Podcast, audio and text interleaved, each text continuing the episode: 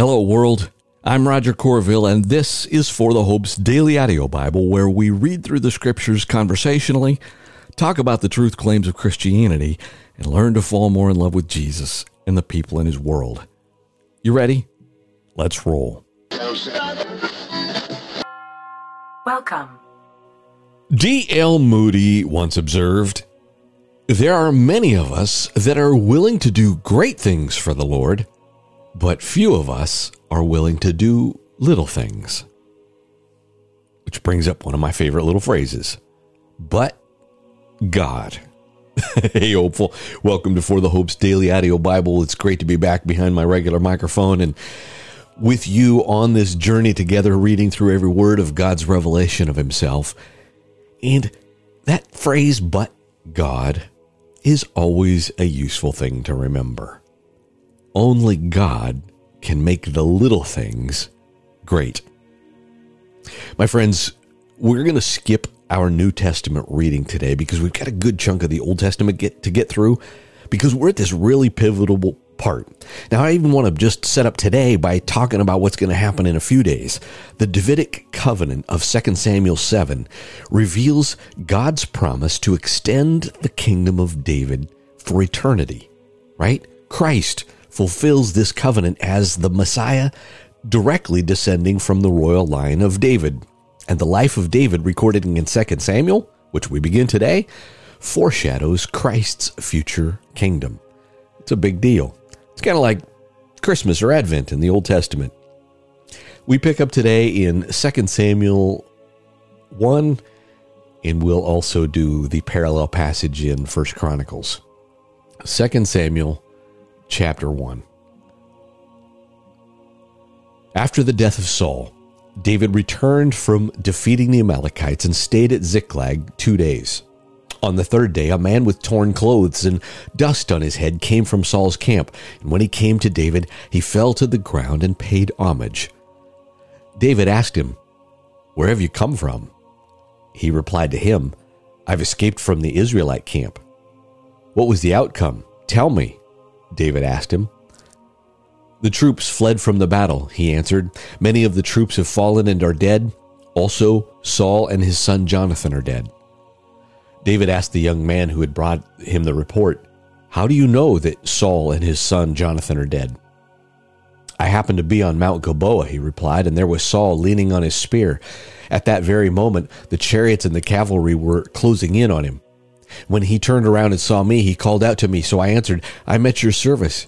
And he answered me, he asked me, Who are you? I told him, I'm an Amalekite. And then he begged me, Stand over me and kill me, for I am mortally wounded, but my life is still lingering. So I stood over him and killed him because I knew that he had fallen and couldn't survive. I took the crown that was on his head and the armband that was on his arm, and I've, I've brought them here to you, my lord. Then David took hold of his clothes and tore them, and all the men with him did the same. They mourned, wept, and fasted until evening for those who had died by the sword, for Saul, his son Jonathan, and the Lord's people, and the house of Israel. David inquired of the young man who had brought him the report, Where are you from? I'm the son of a resident alien, he said. I'm an Amalekite. David questioned him. How is it that you were not afraid to lift your hand to destroy the Lord's anointed? Then David summoned one of his servants and said, Come here and kill him. The servant struck him, and he died. For David had said to the Amalekite, Your blood is on your own head because of your because your own mouth testified against you by saying, I killed the Lord's anointed. David sang the following lament for Saul and his son Jonathan and he ordered that the Judahites be taught the song of the bow. It is written in the book of Jasher. The splendor of Israel lies slain on your heights. How the mighty have fallen. Do not tell it in Gath. Don't announce it in the marketplaces of Ashkelon, or the daughters of the Philistines will rejoice, and the daughters of the uncircumcised will celebrate. Mountains of Gilboa, let no dew or rain be on you or fields of offerings. For there the shield of the mighty was defiled, the shield of Saul, no longer anointed with oil. Jonathan's bow never retreated. Saul's sword never returned unstained from the blood of the slain, from the flesh of the mighty. Saul and Jonathan, loved and delightful, they were not parted in life or in death. They were swifter than eagles, stronger than lions. Daughters of Israel, weep for Saul, who clothed you in scarlet with luxurious things, who decked your garments with gold ornaments. How the mighty have fallen in the thick of battle. Jonathan lies slain on your heights. I grieve for you, Jonathan, my brother. You were such a friend to me. Your love for me was more wondrous than the love of women. How the mighty have fallen, and the weapons of war have perished. Some time later, David inquired of the Lord, Should I go to the one of the towns of Judah? And the Lord answered him, Go. But David asked, Where should I go? To Hebron, the Lord replied. So David went there with his two wives, Ahinoam the Jezreelite and Abigail, the widow of Nabal the Carmelite. In addition, David brought the men who were with him, each one with his family, and they settled in the towns near Hebron. Then the men of Judah came, and there they anointed David king over the house of Judah. They told David, It was the men of Jabesh Gilead who buried Saul. David sent messengers to the men of Jabesh Gilead and said to them, the Lord bless you because you have shown kindness to Saul, your Lord, when you buried him. And now may the Lord show kindness and faithfulness to you, and I will also show the same goodness to you because you have done this deed. Therefore be strong and valiant. For though Saul, your Lord, is dead, the house of Judah has anointed me king over them. Abner, son of Ner, commander of Saul's army, took Saul's son Ishbosheth and moved him to Mahanaim.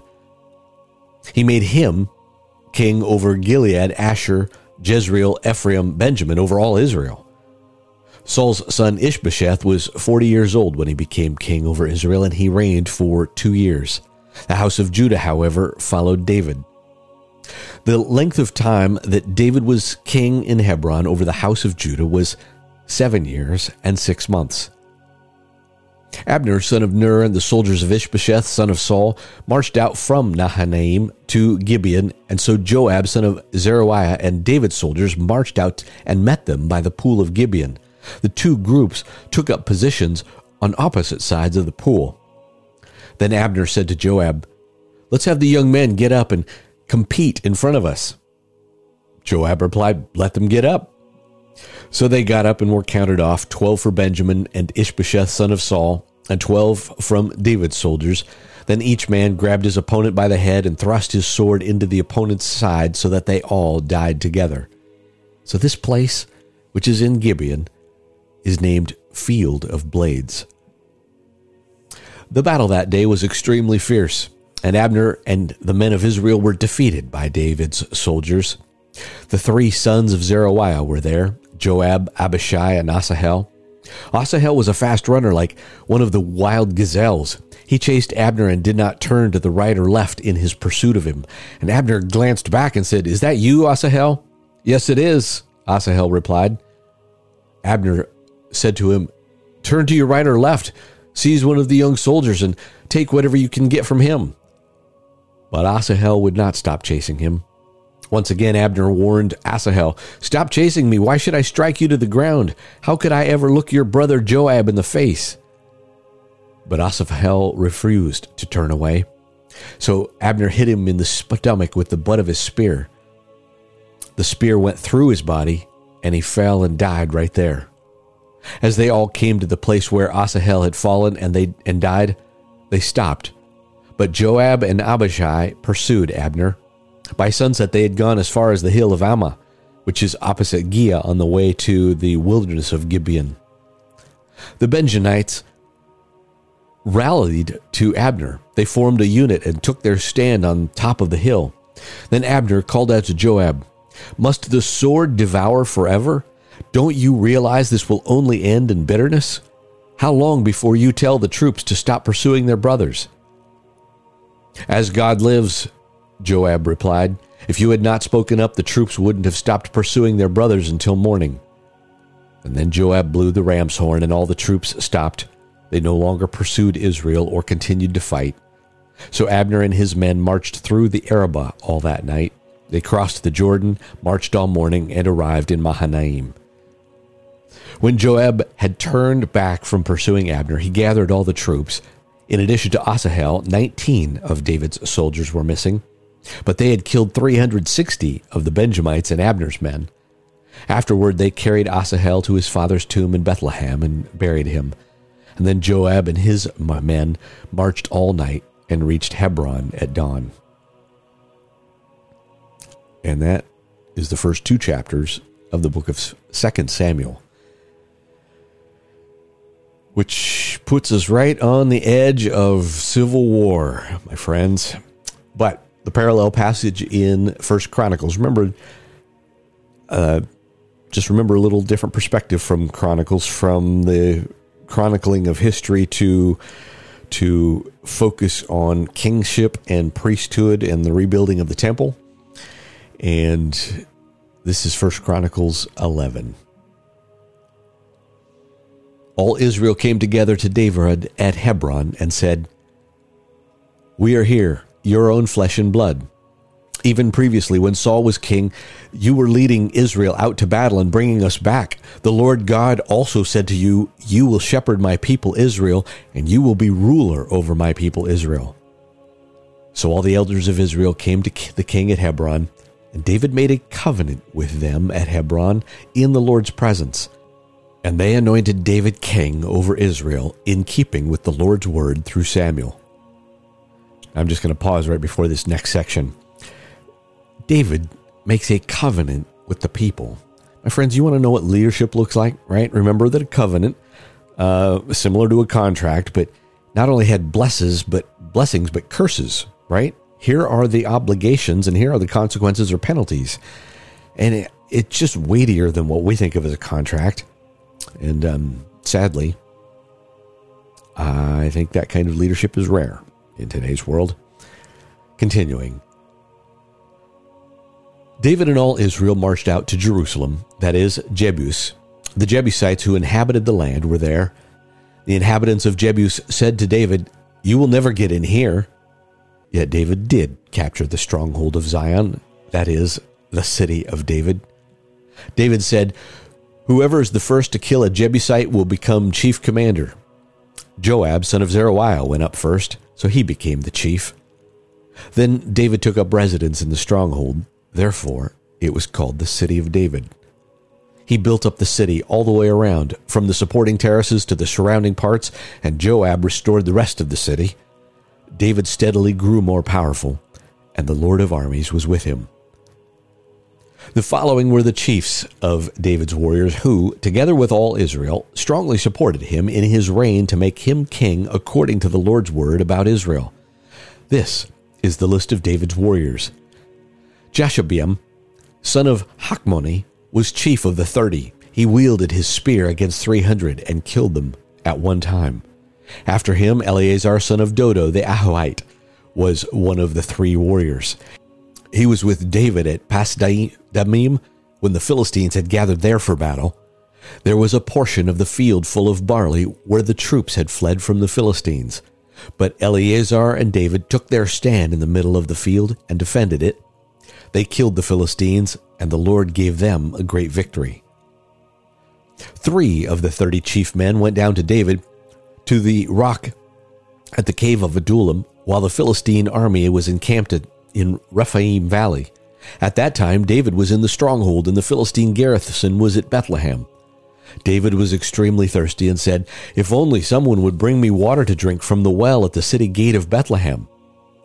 So the three broke through the Philistine camp and drew water from the well at the gate of Bethlehem, and they brought it back to David. But he refused to drink it. Instead, he poured it out to the Lord. David said, I would never do such a thing in the presence of my God. How can I drink the blood of these three men who risked their lives? For they brought it at the risk of their lives. So he wouldn't drink it. Such were the exploits of the three warriors. Abishai, Joab's brother, was the leader of the three. He raised his spear against 300 men and killed them, gaining a reputation among the three. He was more honored than the three and became their commander, even though he did not become one of the three. Benaiah, son of Jehoiada, was the son of a brave man from Kabzeel, a man of many exploits. Benaiah killed two sons of Ariel of Moab, and he went down into a pit on a snowy day and killed a lion. He also killed an Egyptian who was seven and a half feet tall. Even though the Egyptian had had a spear in his hand like a weaver's beam, Benaiah went down to him with a staff, snatched the spear out of the Egyptian's hand, and then killed him with his own spear. These were the exploits of Benaiah son of Jehoiada, who had a reputation among the three warriors. He was the most honored of the thirty, but he did not become one of the three. David put him in charge of his bodyguard. The best soldiers were, and my friends, I'm going to read, even though this is kind of technically like a genealogy, I'm going to read these, and this kind of wraps up our time in in First Chronicles 11. But these are names are big deals as we continue moving on in the uh, in the Old Testament. So the best soldiers were Joab's brother Asahel, Elhanan son of Dodo of Bethlehem, Shammoth of Her- the Hararite, Helez the Pelonite, Ira son of Ikkesh the Tekoite, Abiezer the Anathothite, Anathothite. Say that one fast. Anathathite.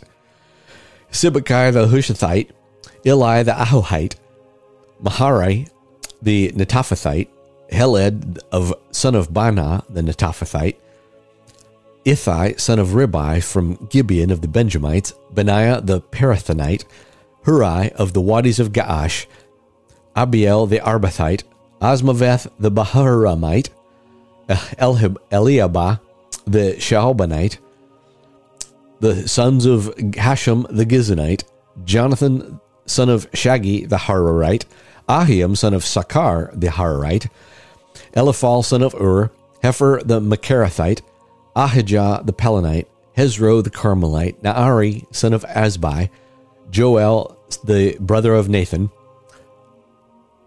Mibhar son of Hagri, Zalek the Ammonite, Naharai the Beerothite, the armor bearer of Joab son of Zeruiah, Ira the Ithrite, Gareb the Ithrite, Uriah the Hittite, Zabab son of Ali, Adina son of Shiza the Reubenite, chief of the Reubenites, and thirty with him, Hanan son of Maacah, Joshaphat the Mithnite, Uzziah the Ashtorethite, Shammah and Jael, the sons of Hotham the Ararite, Jediel son of Shimri and his brother Joah the Tizrite, the Tizite, Eliel the Mahavite, Jerubai and Joshaviah the sons of Elnaam, Ithmah the Moabite, Eliel, Obed, and Jasiel the Mezabite.